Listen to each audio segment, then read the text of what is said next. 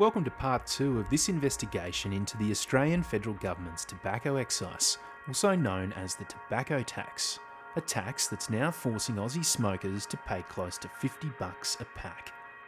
On the program last week, I spoke to Mayo Clinic certified tobacco treatment specialist Lynn Boucher about the problematic and unethical practice of heavily taxing Australia's nicotine addicts.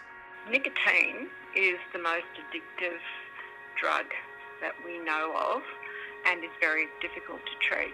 Nicotine actually is not the killer. Everyone thinks that nicotine is what causes all the health issues. It's not the nicotine, it's actually the smoke. It's chemicals in the tobacco smoke. The nicotine just keeps you smoking. So I guess the obvious question is, why doesn't the government just ban cigarettes? Because it's so addictive, people are going to smoke regardless, and that's what we're seeing with the hikes in the excise tax. I mean, at the moment, people that are severely addicted have no choice. They have to smoke to be able to function normally. Are addicted smokers just being punished here? Yes, in a way they are being punished. Inside Out with Nick Holt on Reading Radio 4RPH.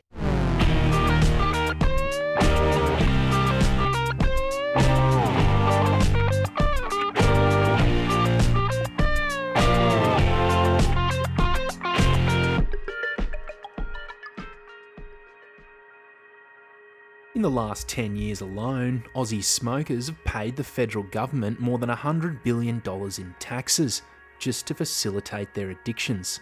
The government reported that revenue from tobacco tax between 2019 and 2020 came to $16.2 billion, almost three times what it made from taxing petrol. In 2019, the National Drug Research Institute at Curtin University published an updated estimate of the social costs of tobacco use for Australia. The authors of the paper concluded that between 2015 and 2016, smokers cost the Australian government $136.9 billion. Of this figure, the tangible costs, meaning costs that can be directly related to a source of expenditure, accounted for only $19.2 billion. The intangible costs, meaning costs that can't be quantified by the government, totaled $117 billion, more than 70% of the total cost.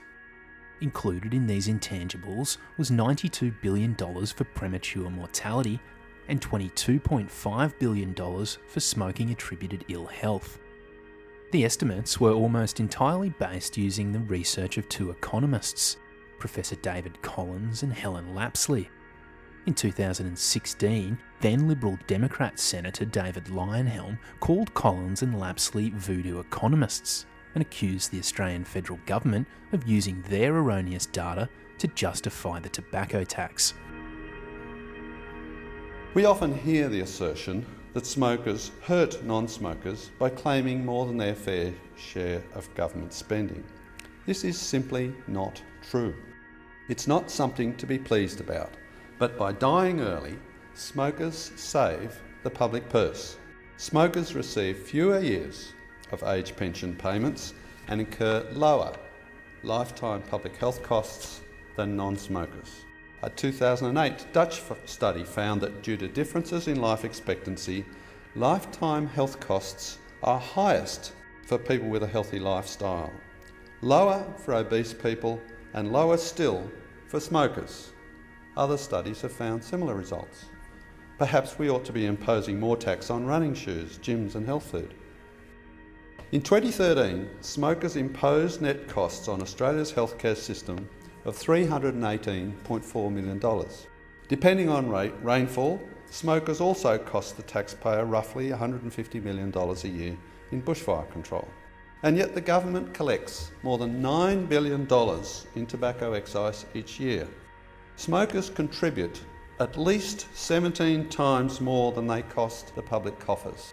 Against that, we hear repeatedly the voodoo economics of Collins and Lapsley, who attempt to put a social cost on personal costs, such as taking time off work, or the grief of family members at illness and death. These are not costs. borne by the government. Collins and Lapsley also take no account of the benefits of smoking. Many smokers actually enjoy smoking. These are similarly personal rather than social, and a decent economist wouldn't take them seriously at all.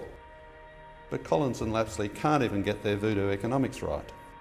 Collins and Lapsley are wrong on so many levels, and yet bureaucrats who should know better use their dodgy data to pursue their nanny state agenda.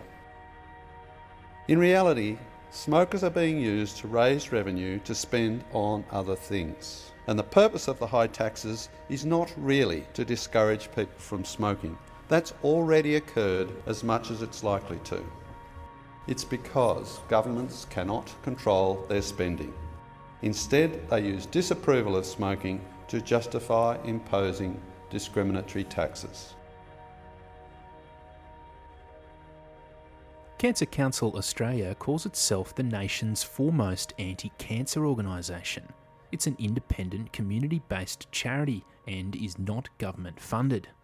I spoke to the CEO of Cancer Council Queensland, Chris McMillan, about some of the confusing aspects of the federal government's tobacco excise and whether or not she thought it was working.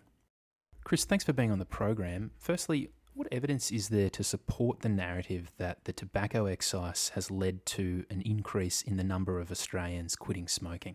Yeah, sure. So, as we know, the taxes make up a substantial percentage of the price. And because, in the main, consumers are responsive to price changes, increasing the rate of the tax applicable to any tobacco product allows governments to both reduce the population consumption, which is what we have seen. Also for them, I guess, though, it does increase the government revenue that falls into their pockets. But we do know that data from the National Drug Strategy Household Survey has shown high levels of agreement that price was an important factor in the cessation or the overall reduction of tobacco or smoking. So that's a good thing. And realistically, the other piece of evidence that we do know is that tax increases have really been seen one of the most effective ways of tobacco control, not just here in Australia, but globally. So you know, it's a necessary thing to put prices up and to have that tax to try and get people to quit. How much of that tax is being spent on actually helping people quit? So we don't have data exactly year on year, and it does take a while for stats to sort of filter through. But the latest data, which was sort of from the 2015-16 period from the ABS, shows that the tobacco taxes were around about 9.8 billion, which is, you know, a big figure. The total cost of smoking is the intangible cost of smoking, and that's attributable to your premature mortality, which is estimated to be approximately 92.1 billion. So, you know, realistically, while the intangible costs of the ill health were estimated, they're sitting at about 25.6 billion. So, in reality, you know, assisting smokers to quit, governments can fund development and delivery of education materials, which they have done. There's advisory services and courses. I mean, we've seen here in Queensland, which is a little bit off topic, but kind of on topic, that during the COVID lockdown time, there was the nicotine replacement therapies that assisted with reduction as well, which I know is not the topic we're sort of on, but I think, there's a substantive amount that governments actually do in terms of their, underpinning programs like your quit lines and things through these taxes that they collect. So in the main, that's a good thing to think that they are spending it in the area where the taxes are actually taken from. So data from the Australian Institute of Health and Welfare is showing that certain groups of Australians, namely poor Australians, are experiencing much higher rates of smoking than the rest of the population. These include Aboriginal and Torres Strait Islander people, people suffering from mental illness, people with a substance use disorder, and even the homeless. Does the Cancer Council have a plan to reduce smoking rates in these populations, Chris? Yeah, so, I mean, absolutely agree with your point. Reducing smoking rates in those populations you've just described is extremely important, and it is a big public issue across every state. You know, there's sustained population-wide tobacco control strategies need to be continually lifted and reviewed so that we can maximise the reach and effectiveness, particularly amongst these groups.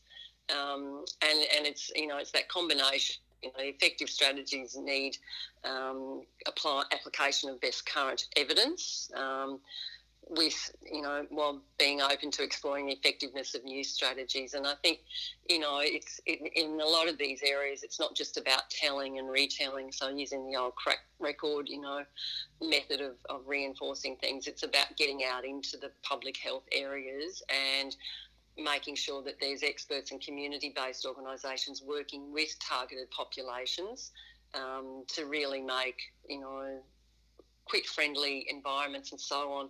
I know when we have days like World No Tobacco Day, which is a day that we as the Cancer Council do celebrate, in other words, stop smoking, I usually encourage people to be very supportive of people that are trying to quit smoking as well. And so sometimes they are some of these groups that you've talked about, you know, people experiencing homelessness, you know, mental illness and substance abuse and so on, and really support them. So it's not so much pointing the finger but actually supporting them. And I think, you know, the other facet is that obtaining better data on smoking prevalence trends amongst these groups and monitoring the process is really key to actually keeping on top of reducing disparities, rather than, you know, looking at it as one-off things and putting in a strategy and hoping that it works. So, you know, sometimes we find that strategies are put in place but they're not followed through. They don't actually put the, you know, the feet on the ground to actually make the programs not just be implemented in the first instance, but also it's that follow through. And I think that's where things slip up. You know, it's all rosy when things are working, and then when you pull out the support and the programs, that's when you see the smoking rates start to ratchet up again. I contacted both the Queensland and Federal Health Departments to find out what evidence there was to support the notion that expensive cigarettes lead to an increase in Australians quitting smoking, how the revenue was being spent to help Australian smokers, and whether or not they had a plan to reduce tobacco use in disadvantaged groups with disproportionately high smoking rates. Both declined to be on the program. However, Queensland Health provided the following written statement. We fight really hard to help Queenslanders quit tobacco. It's a big task, but it's an important one, and it's working. In 2016, prior to the Quit HQ campaign being launched, the daily adult smoking rate in Queensland was 12%. This reduced to 11% in 2018, and the current campaign aims to decrease the adult daily smoking rate to 10% during 2020. In 2018, an estimated 424,000 Queensland adults smoked daily. Quitting smoking at any age greatly reduces the risk of disease and death. However, the earlier people stop, the greater the benefit. It's a nice sentiment, but it doesn't answer my question. Is charging disadvantaged Australian smokers $50 for a packet of cheap cigarettes actually helping them quit? Or is it just one more burden that they now have to live with? In the 10 years since Kevin Rudd introduced his federal tobacco excise, the price of a packet of cigarettes has soared from $13 to $50. This means the pack-a-day smoker now pays the Australian federal government an extra $13,500 each year just to facilitate their addiction. Inside Out with Nick Holt on Reading Radio 4RPH.